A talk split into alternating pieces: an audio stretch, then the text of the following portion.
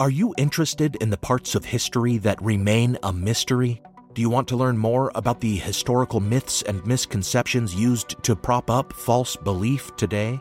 I'm Nathaniel Lloyd. In my podcast, Historical Blindness, I delve into all of these topics, sharing puzzling tales from the past and examining hoaxes, conspiracy theories, and misremembered events that provide insight into modern politics and religion. New episodes every two weeks. Find Historical Blindness on most podcast players and platforms. Hello, everyone. Stakuyi here, And I'm Gabby. and we are the hosts of History of Everything, a podcast which you can probably guess by the name is, well, I mean, it's about everything. Do you want to know why people thought potatoes were evil and would give you syphilis? Are you curious about all the stories of the terrible and stupid ways that people have kicked the bucket over the years? Do you want to hear tales about all of the different badasses of history and the lives that they had brought to life? Well, if so, then look no further. History of Everything is just the right podcast for you. It's available on Spotify, Pandora, and anywhere else that you get your podcast from. Join us for some fun and just see how weird and wacky history can be. What follows may not be suitable for all audiences. Listener discretion is advised. The world is full of stories. Stories of mysteries, of curiosities, of oddities. Join Kat and Jethro Gilligan Toth for the strange, the bizarre, the unexpected as they lift the lid and cautiously peer inside the box of oddities. Just getting over a cold, so please bear with me. Um, I am so happy though, even though I'm not feeling 100%. Kat is home. I missed you so much. you we, we ended up for some reason this trip there was a ongoing theme of me saying that you were sick of my bullshit Right. and uh, so every time you'd be like oh i miss you i'm like uh, really do you miss all my bullshit and then i came home and i was asking you about something and you just walked away from me and i was like see that's the bullshit i'm talking about Yeah, yeah. A couple of weird things happened when you got home. I picked you up at the airport, and uh, you'd been up all night, pretty much. Mm. Yeah. I didn't get a lot of sleep the night before because I was so excited you were coming home. sure a twitter you were Yeah, so I pick you up at the airport. We come back, and we both decide to take a nap. yeah So you jump in the shower, and uh, I crawl into bed, and then you come in and you you crawl under the covers with me, and I haven't seen you for over a week, and I'm gently caressing your face, and I lovingly look into your eyes and say, "I am so glad you're home," and you immediately said, "I just had the best poop ever." well you know travel always makes me a little nervous a little tense I totally get it. Yeah. yeah. And uh, plus, I had had two really good salads the day before. um, so there was that. Yeah. And then you were like, What's on your arm? like, Yeah. Oh, that's right. I had some free time. And so I got some new tattoos. Yeah, she got two tattoos while she was in Maine. Anyway, I'm so glad you're home. Me too. And uh, haggis is just all a Twitter. Oh, do you want to say a Twitter twice in a row? Did that I seems say- like a lot of a Twitters. I said a Twitter. Oh, you did? Yeah. Okay. Wow. I just don't know that this house really contains that much of Twitter. That's fair. It's funny though, because he was very excited, and we both delighted in how pouncy he was and prancy, and he mm-hmm. was all like, Yay! And, you know, wiggle waggy and tails going. And then four minutes later was asleep again. Not too dissimilar from us. Yeah. Yeah. Well, you were gone. There was one day, and I'm not exaggerating. I got up, I don't know, probably 9:30. I drank a pot of coffee and then took a nap. Whew. Anyway, I've got a story for you. Please. All right. On the morning of May 5th, 1945, in the beautiful forests of southern Oregon, Reverend Archie Mitchell and his wife Elsie and their five children, they had just left Sunday school. Was one of their children Joni? No, it wasn't. No. Oh. Not that, no. I'm just saying the timing would have worked out, I think. Probably about right. So they set out for a leisurely Sunday afternoon picnic, but they did not know that their day would soon take a very dark and devastating turn.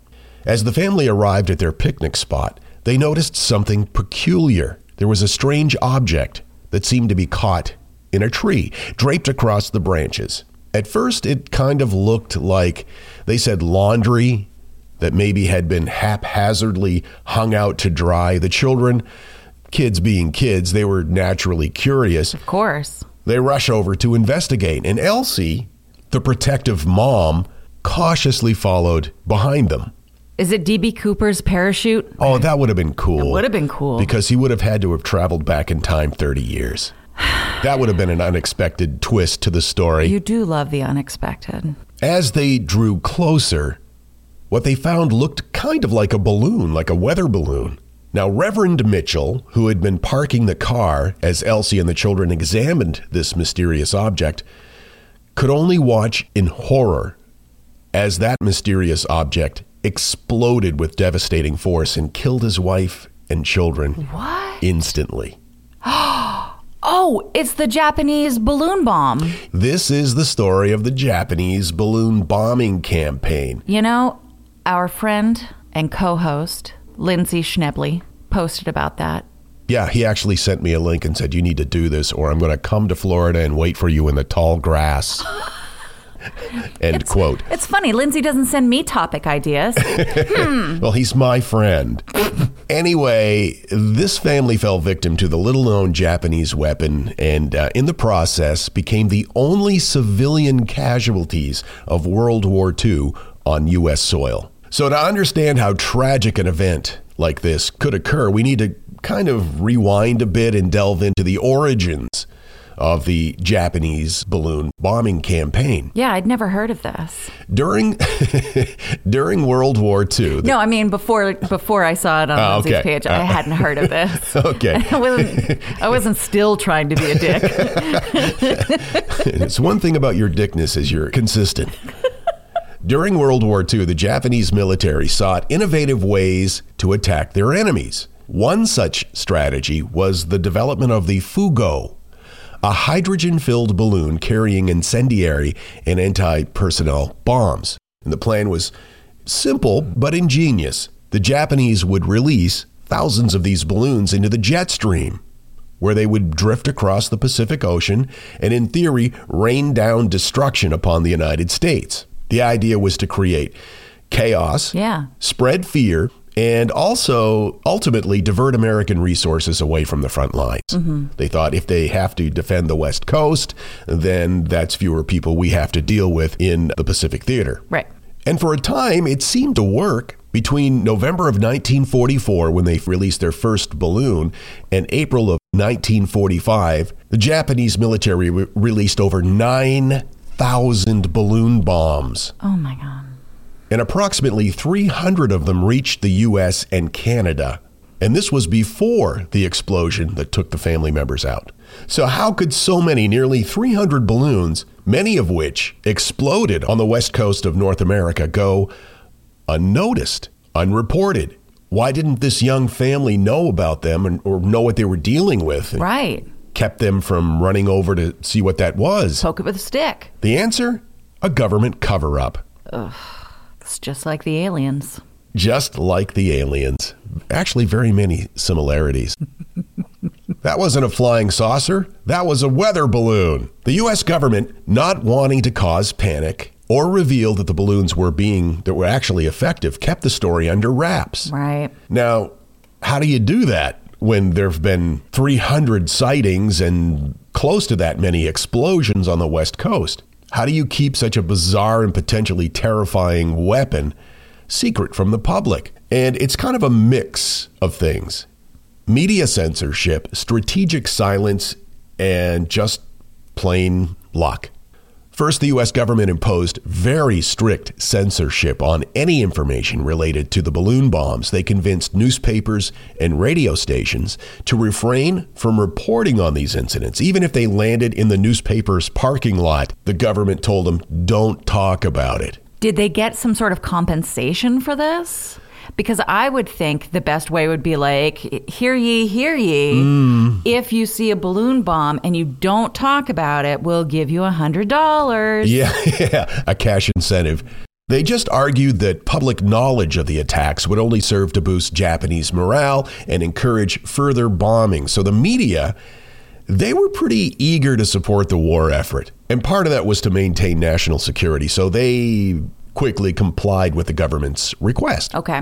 And it's true. If if part of the effort of the balloon bombing was to create chaos, Right. you know, you want to try to squash that if you can. a terrorist act. Secondly, the government employed strategic silence. When balloon bombs were discovered or exploded, officials would explain them away with alternate reasons for the events, attributing them to accidents or natural occurrences, Swamp gas. swamp gas.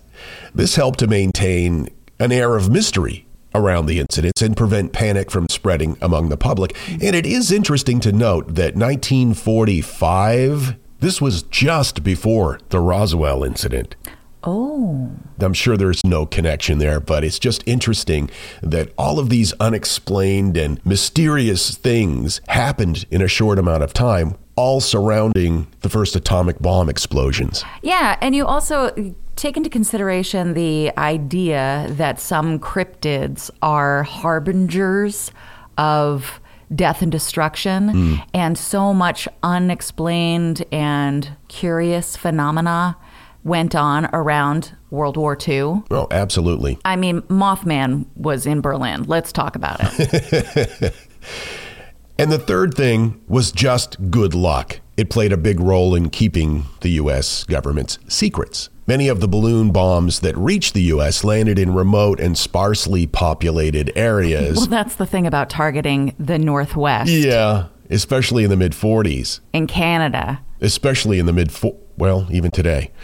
This, of course, reduced the likelihood of discovery, and uh, they were quickly able to go out and grab these balloons and bombs, neutralize the situation, minimize potential casualties, and made it easier for them to cover it up. Additionally, the Fugo's design had flaws. The balloons were susceptible to leaks and ruptures, which often caused them to lose altitude and drift harmlessly to the ground before they could reach their intended targets. Many of them didn't even make it across the uh, Pacific. And when you think about it, yeah, 300 of them made it out of 9,000. Right.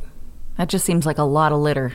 Not impressed. Back in Oregon, the explosion that claimed the lives of Elsie Mitchell and her five children was just too significant to ignore. The government could no longer maintain its silence, and the truth about the Japanese balloon bombs began to emerge. It's one thing to hide deflated balloons, it's another thing to explain hey, how did these people get blown up in a park after church? Yeah. Newspapers across the country reported on this tragic event, and the public finally learned about the deadly weapon that had been floating above their heads for months. In a response to the tragedy, the U.S. military stepped up its efforts to track and intercept the remaining balloon bombs. They developed a system to predict the uh, balloons' flight paths. And Shouldn't that have been in effect before the public found out about it? That's an excellent point. Once they were able to predict the uh, balloon's potential flight path, fighter pilots were dispatched to shoot down any that they may have encounter- encountered.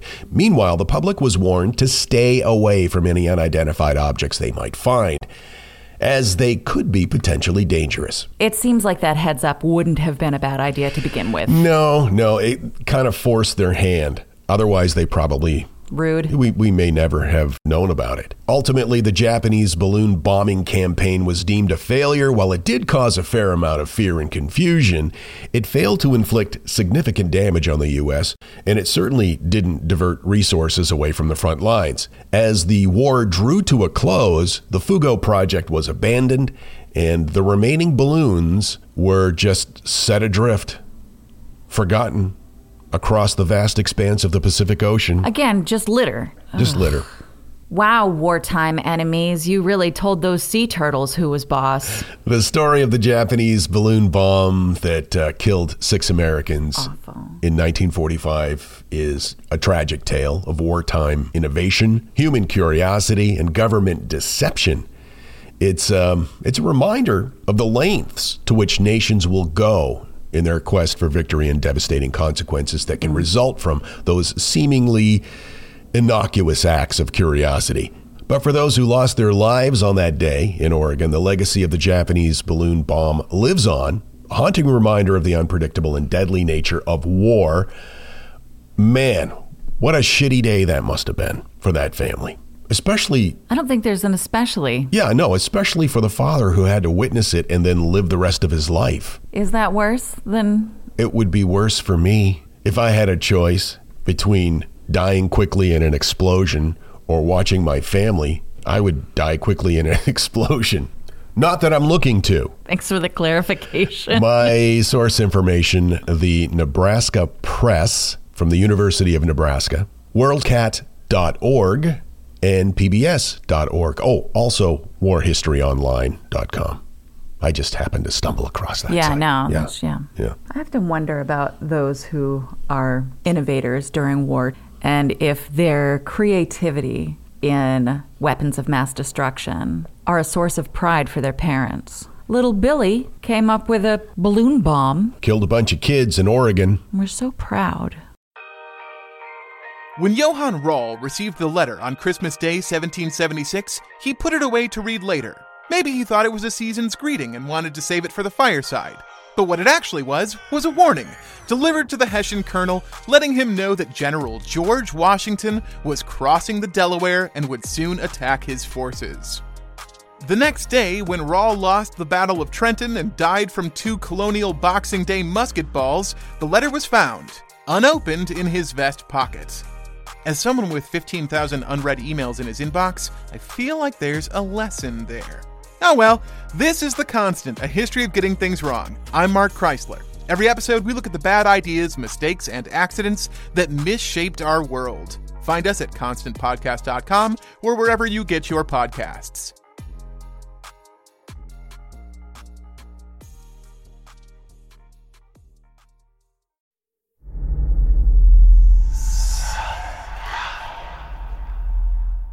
Hey y'all, spooky season is here. And if you're looking for a show to whet your appetite for a little haunted history, then I'd like to invite you to check out Southern Gothic, a chart topping history podcast that explores some of the most infamous legends, folklore, ghost stories, and hauntings of the American South.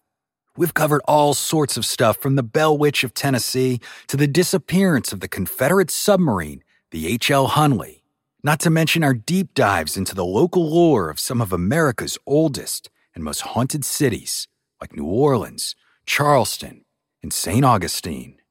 So, if you're ready for a little good old fashioned Halloween storytelling with a commitment to quality historical research, then be sure to check out Southern Gothic today. It's available now on all your favorite podcast apps. And now, that thing in the middle. Gather round, dear friends, and let us embark on a journey through time, exploring the whimsical tale of the majestic tablecloth. A tale that begins with the most humblest of beginnings a giant napkin. That's right, the story of the tablecloth is one of evolution, revolution, and a healthy dose of stains and spills. So picture this ancient Rome, where togas were the height of fashion, and everyone fancied themselves a philosopher. In those days, people didn't bother with the fancy schmancy tablecloths as we know them today. No, they used a mappa, which was a simple linen square that was draped over the table and onto the diner's laps, essentially making it a giant napkin. So after wiping their greasy fingers and mouths, they would simply toss the edge of the mappa up onto the table as if to say, There, I'm done. Now who's up for some chariot racing? Fast forward to the Middle Ages, where everything was dark and damp and desperately in need of a makeover. It was in this dreary setting that our hero, the tablecloth, began to shine. No longer just a giant napkin, the tablecloth transformed into a symbol of wealth and status. The bigger and fancier your tablecloth, the richer you were. Lords and ladies would flaunt their elaborate tablecloths, adorned with intricate embroidery, as if to say, Oh, you thought your feast was grand? Well, check out my tablecloth. By Victorian times, a period when everyone was prim and proper, the tablecloth had reached the pinnacle of refinement. Elaborate handcrafted lace tablecloths were all the rage, and etiquette dictated that the tablecloth be changed after every meal. So there you have it the history of the tablecloth. An evolution from a giant napkin to a true symbol of style and sophistication.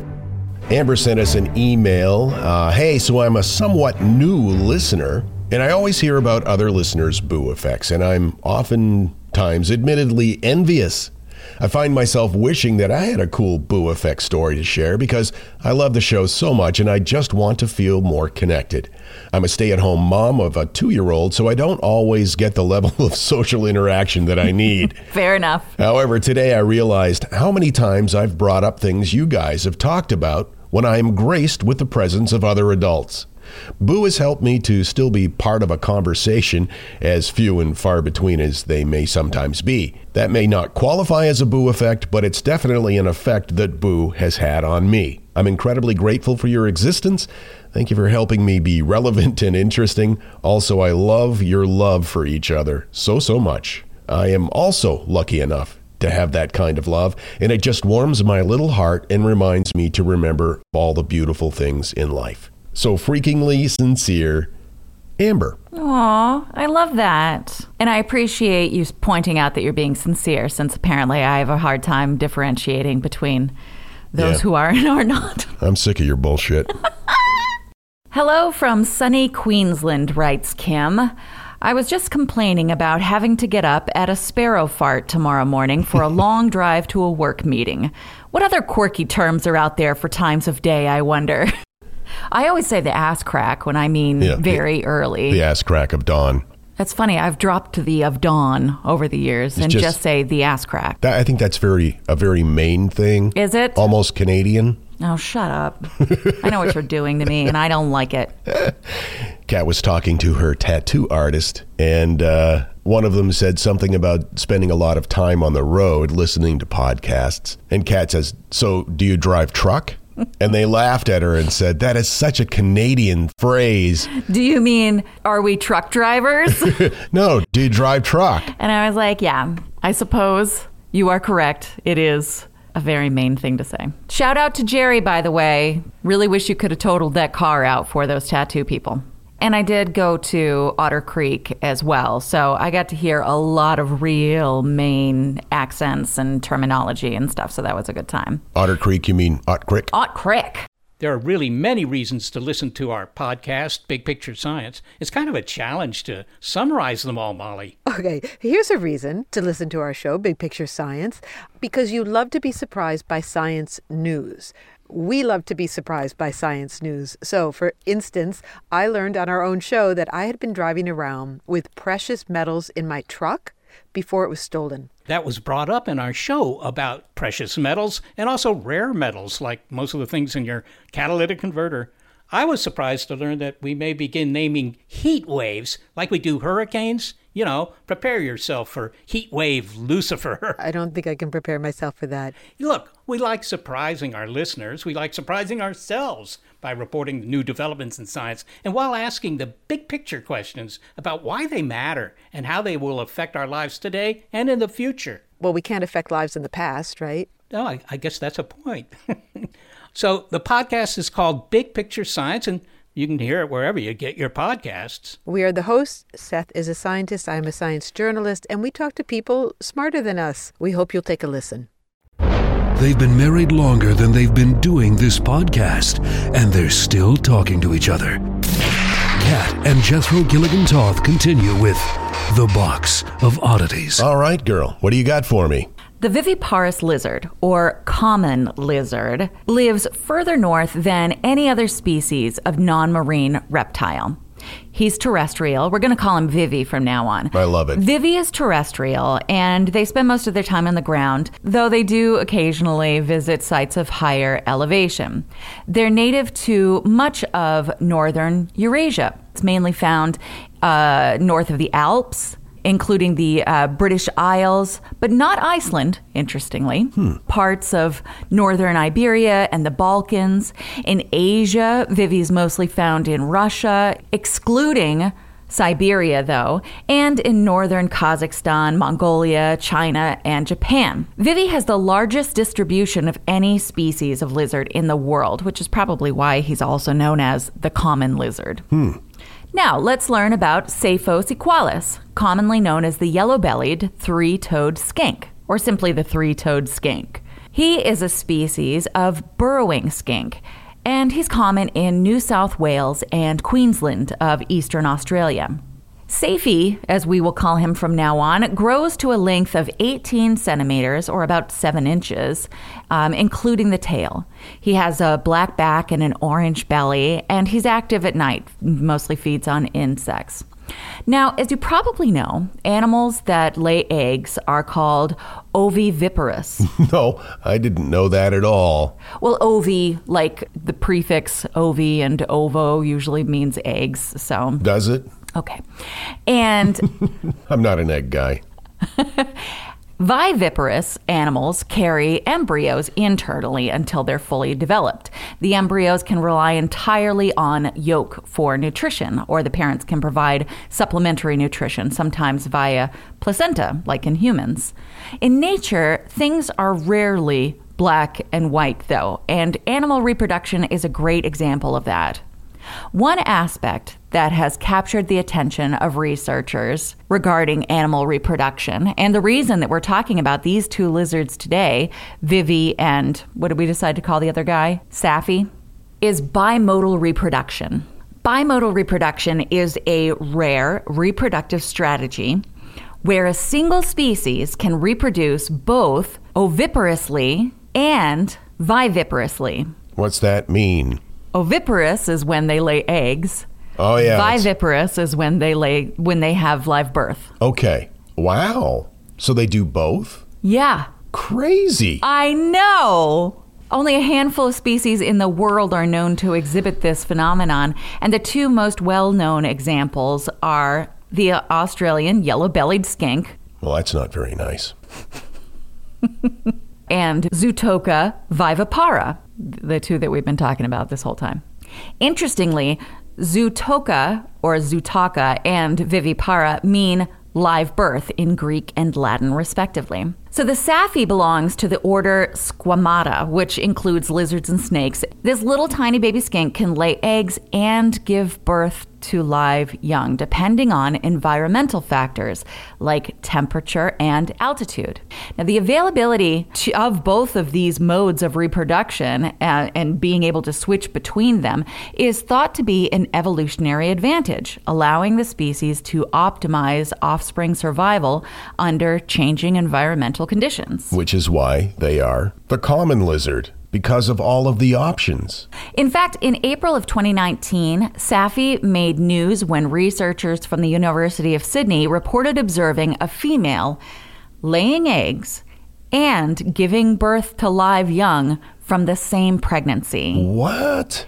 The first reported observation of a vertebrate doing this. Camilla Whittington, an evolutionary biologist of the University of Sydney and a co author of two studies on these skinks, told Vice News that the direction in which the skink's evolution is going, though, is not yet known.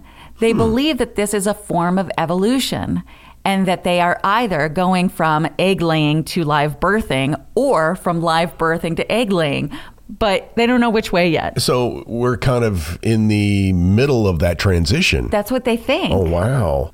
This species is considered to be a key model for studying the evolution of viviparity in reptiles, as it provides valuable insight into the transitional stages between egg laying and live bearing.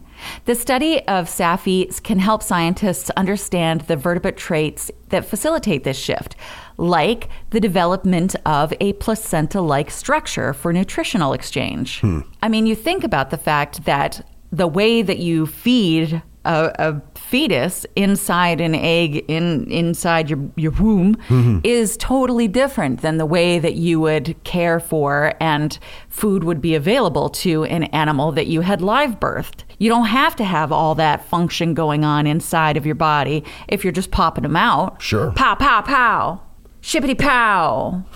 Vivi is another species that exhibits bimodal reproduction, as we talked about. He is native to Eurasia and he can be found in a range of habitats from forests to meadows, rocky outcrops, and human settlements, but in colder climates. And as we said, they have the largest range of all terrestrial lizards he's able to survive these harsh climates as individuals will freeze in especially cold seasons and then thaw out later when it's warmer. Oh my God. And the reproductive mode of Vivi is also influenced by environmental factors. Populations in colder climates are more likely to give birth to live young, while those in milder climates will typically lay eggs. And this is driven by the need to adapt to changing environmental conditions. And they think that it's possible that global climate change can be kicking this off. Well, that makes sense. Genes play a significant role in controlling an animal's development, but their expression levels can vary, and some genes may not always be active. Egg laying skinks undergo minimal genetics changes when they're carrying an egg, while live bearing skinks undergo thousands of genetic changes, including regulating the mother's immune system. The Vivi lizard also shares some key traits with Safi, like the development of a placenta like structure for nutrient exchange during embryonic development. And this characteristic is essential for the survival of live born offspring, as it ensures adequate nourishment throughout the gestation period. The fact that this is a thing blows my mind. I think the great Jeff Goldblum uh, put it best when he said, "Life uh, finds a way." It's true, and whether or not this is a an evolutionary shift or if it's just how they do, it's wild. And it really provides a unique opportunity to study the evolution of viviparity in reptiles and the vertebrate traits that facilitate the shift. The reproductive adaptations of these species not only ensure the survival of their offspring, but also contribute to the understanding of the incredible ways that animals make do, the adaptability of life on Earth, and showcase how nothing is in black and white in nature. It's amazing. It's remarkable when you think that uh, they can do that, lay eggs and have live birth. Also, they can freeze and then come alive again. Yeah. And then there are types of reptiles, lizards, where if their tail gets cut off, it just freaking grows back. Yeah, they're regenerating. It's nuts. It's nuts. Lizards are incredible. Hmm. That's one of the things that I really like about living here is we have so many lizards near to us and we traveled uh, like an hour and a half a couple of weeks ago to go to west palm and we saw different types of lizards there that we've never seen here Yeah. it's just i don't know it's neat It is. you don't see a lot of lizards in maine i got my information from sydney.edu.au reptiles magazine theconversation.com vice.com and of course wikipedia Fascinating stuff. Oh, before we leave, I, I did want to uh, mention one more thing that happened when Kat got home. Oh. I told her I would make her grilled cheese and soup, you know, for our first night back together. Again, just, you know, comfy food. comfort food and while I was doing it, Kat stood over my shoulder and criticized the way I was buttering the bread. That's and, not what happened. I told you you picked out the perfect bread. You got the cheese that you know I like Yeah. best. You had the butter out, which is important. yeah. You did a great job. But then we got into a discussion about how hot the pan should be Yeah. before I put. And uh, then you said to me, and I love this. You said, "I'm not trying to criticize you. I'm just telling you you're doing it wrong." But then immediately I said, okay, that came out Yeah. and sounded different than Yeah. I intended Sure, it to. that happens. I mean, it was accurate. That's what I meant to, to convey. Yeah. I just didn't mean to say it that way. It happens. Pan's got to be hot, babe. Yeah, yeah. It's part of my ongoing evolution in grilled cheese making ability. Well, I'm sure you guys have had enough of my bullshit. Yeah, So certainly uh, have. Um, thanks for hanging out with us, and we'll see you next time. until then, keep flying that freak flag. And fly it proudly, you beautiful freak. And remember, the pan has to be hot before you put the grilled cheese sandwich into it.